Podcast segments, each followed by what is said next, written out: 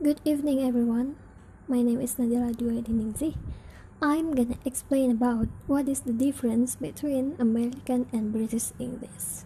The first one is accent. It's difficult to make clear distinction between the US and the UK.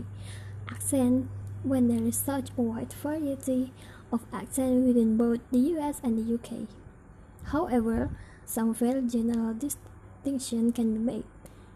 Americans easily pronounce every R in the word, while the British tends to only pronounce the R when it's the first letter of a word. There are also differences between American and British English in the area of spelling and vocabulary. For example, spelling. In American English, we're not using U in color, so gonna read it color, while in British it's color, color. And then behavior. In British is behavior. Organize. We're using that in American English and in British we're using as organize. Travel, travel, double L. And vocabulary. The most noticeable difference between American and British English is vocabulary. There are hundred everyday words are different. For example, in American, go on vacation, while in British, go on holiday. And then, in American, live in apartment, while in British, she live in flats. Collective noun. There are a few grammatical differences between the two varieties of English. In American, collective nouns are singular. For example, staff refers to a group of employees. Bands refer to a group of musician, musician. Team refers to a group of athletes. American would say the band is good. But in British English, collective nouns can be singular or plural.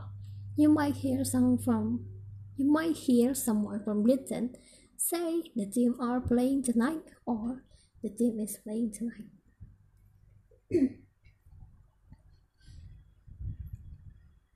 then there are words and phrase which can cause, cause confusion when used by Brits and Americans talking together because they mean something different in each language.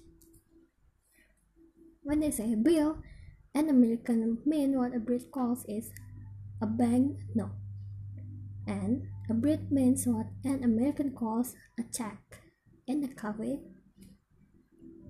The second is the first floor. An American mean what a Brit calls is the ground floor, and Brit means what an American calls is the second floor.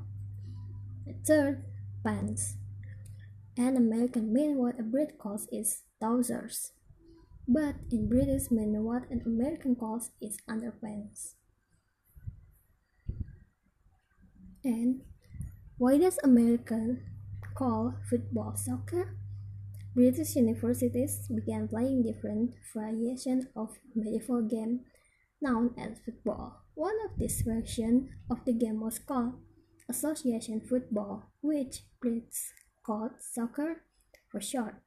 When the game was brought over to America, it was still called soccer. That name stuck.